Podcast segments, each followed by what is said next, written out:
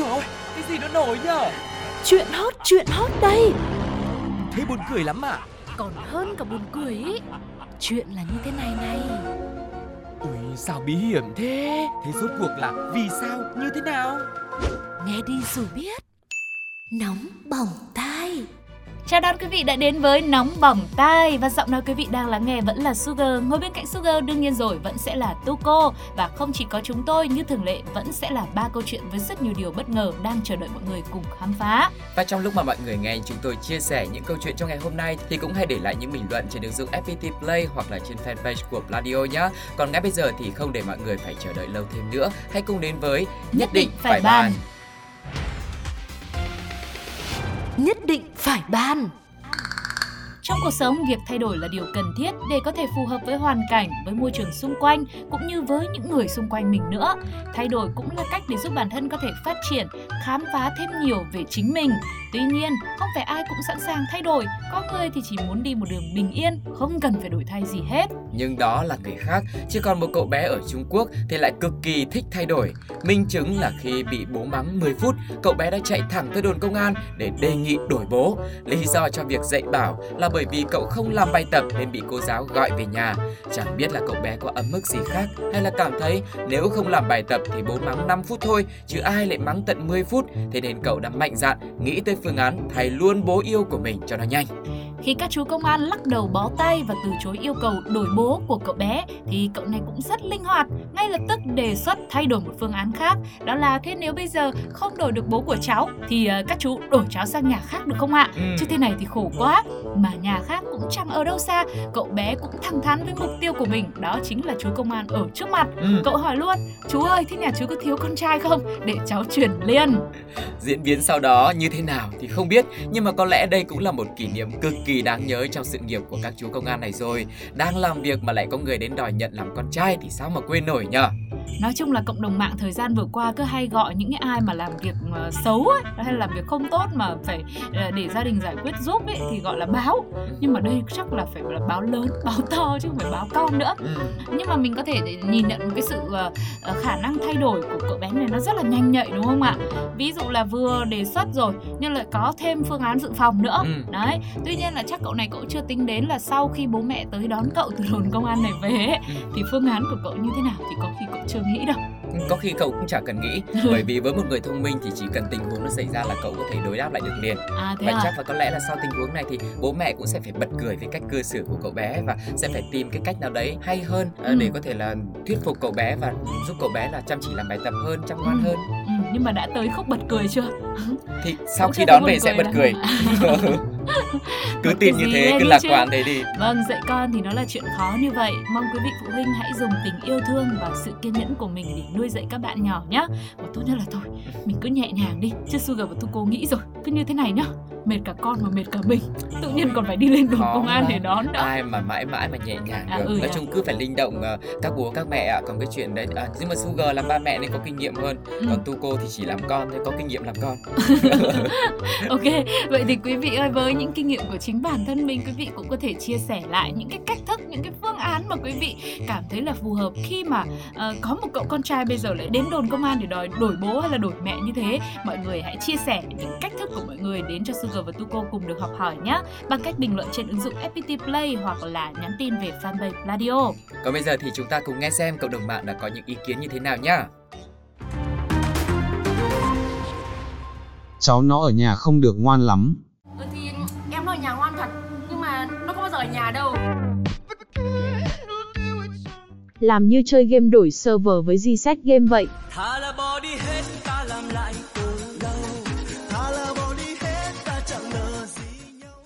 Lúc vui vẻ thì suốt ngày hỏi có biết bố tao là ai không? Tới lúc mắng một tí thì nó đòi đổi bố.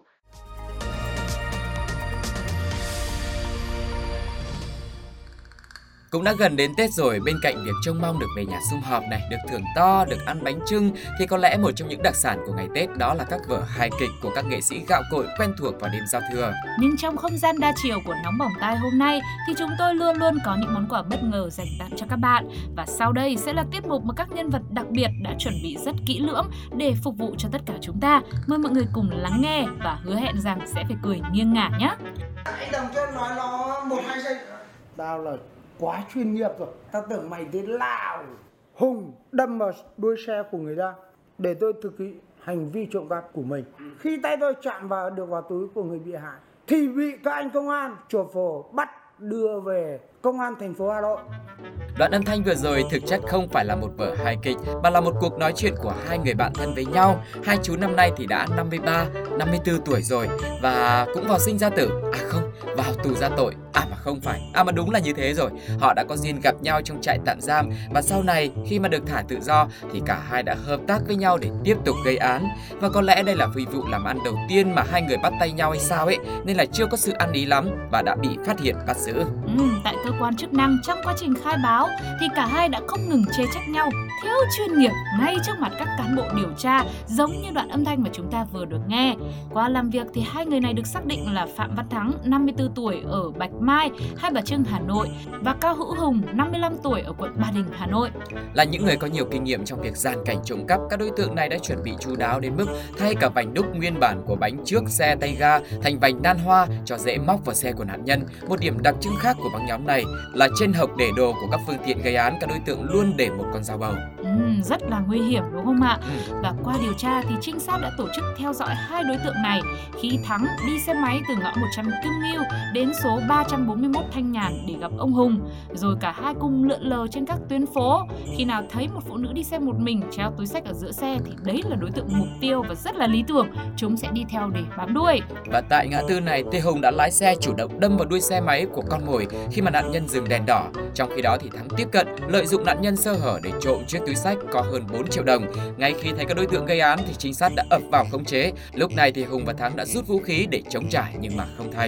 Đúng là đưa tay đây nào mãi bên nhau bạn nhé. Nắm tay nhau về phường luôn. vâng, gừng càng già thì là càng cay mà cay ôi thì là cay thật ấy. Ừ. Eo bạn bè với nhau nỡ lòng nào mà lại bao nhiêu người xem rồi là bao nhiêu phương tiện báo chí truyền thông báo đài mà lại đánh giá thấp bạn mình trước mặt người khác như thế. À, là cay độc trong lời là- nói à? Ừ là quê ơi là con sông quê ấy. Ừ. Ai mà lại bảo là bạn thiếu chuyên nghiệp bao giờ? Nhưng mà công nhận là thấy hai người này bị bắt thì mình biết có tội thì bị bắt là đúng rồi. Ừ. Nhưng mà mình cứ thấy buồn cười như thế nào ấy và Ừ. trong các cái phong thái nó rất là đĩnh đạc Ờ. từ tốn nói chuyện bình tĩnh rõ ràng mạch lạc và không tỏ ra một cái sự run sợ nào cả có lẽ là các chú cũng có kinh nghiệm trong cái việc là trả lời trước các cái cơ quan chức năng rồi đông. ừ, đúng rồi đấy Ôi, thế là đã tới lúc kinh nghiệm chưa nhở? Nếu mà có những cái kinh nghiệm như thế thì liệu có phải là việc tốt không ta? Chắc là không rồi. Ờ, suy cho cùng thì chúng ta cũng ờ, rút ra được một bài học đấy là đôi khi thần thái cũng không phải là điều quan trọng và cũng không phải là tất cả đúng không ạ? Có những người thì rất là tự tin, rất là bình tĩnh như thế. Nhưng thực ra trong lòng thì có khi lại đang uh, nhảy bung tung bung bung lên Nổi bão sợ hãi vâng ạ vì sự thiếu chuyên nghiệp của mình. Ờ, thôi thì mong rằng là hai chú sau khi mà đã có một cái chuyến ờ, làm việc và không thành công như vậy rồi thì mình cũng sẽ cải tà quy chính đi về với một con đường làm người tốt đi để tận hưởng cái tuổi già của mình cùng con cháu họ hàng người thân cho nó vui cho nó sướng đỡ phải đi làm rồi đỡ phải chê nhau chuyên nghiệp hay không nhá. Còn bây giờ thì chúng ta lại cùng nghe xem cộng đồng mạng đã nói gì về cuộc gặp gỡ về cuộc hội ngộ của hai người bạn này nhé Không sợ kẻ địch mạnh, chỉ sợ đồng đội thiếu chuyên nghiệp. Ôi trời ơi! Các chú công an kiểu, thằng nào chuyên nghiệp hơn thưởng thêm mấy cuốn nữa. Bỏ cái kiểu đấy đi, bỏ đi mà làm người. Lại không bảo được nhau rồi, cứ tưởng thế nào?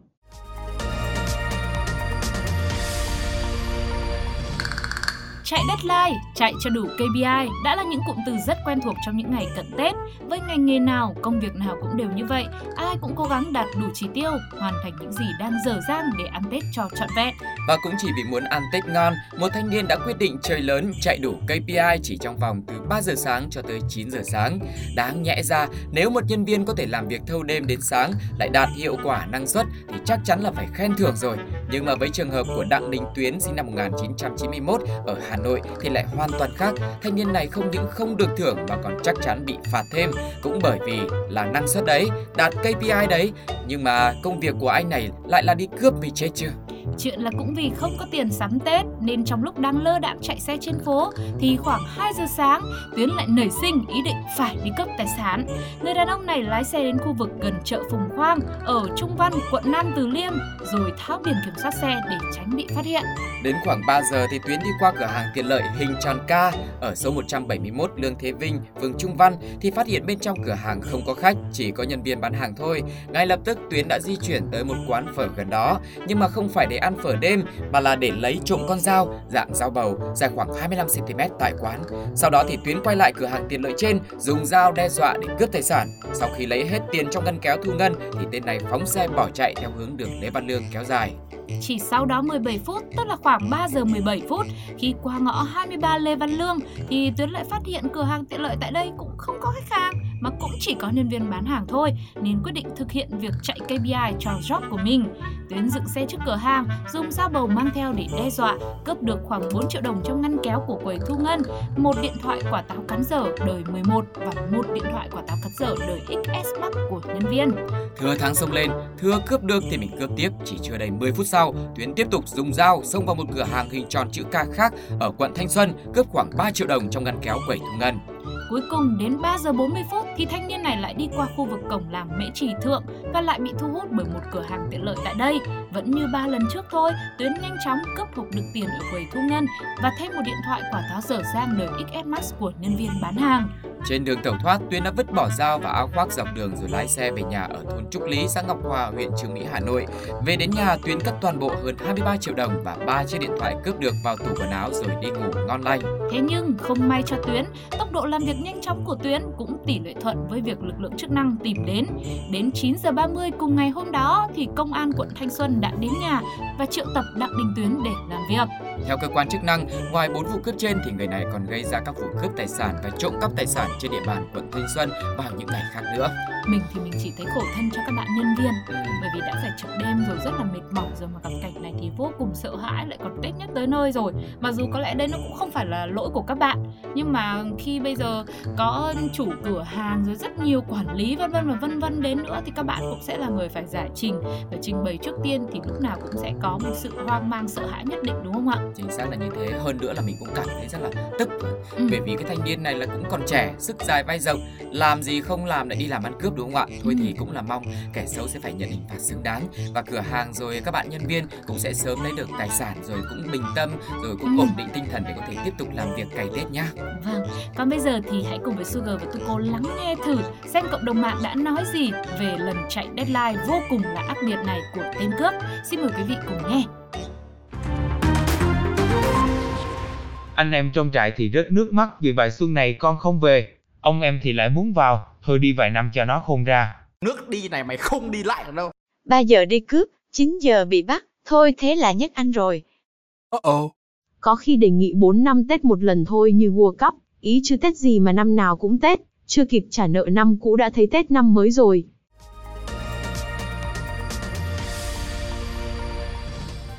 Quý vị và các bạn thân mến, vừa rồi là ba câu chuyện mà nóng vòng tay đã chia sẻ. Như thường lệ thì cũng rất mong là mọi người hãy để lại những bình luận của mình trên ứng dụng FPT Play cũng như là fanpage của Pladio và chúng tôi cũng luôn luôn sẵn sàng đón nhận những câu chuyện của các bạn nghe ngóng ở khắp mọi nơi gửi về để chúng ta có thể chia sẻ cùng nhau nhé.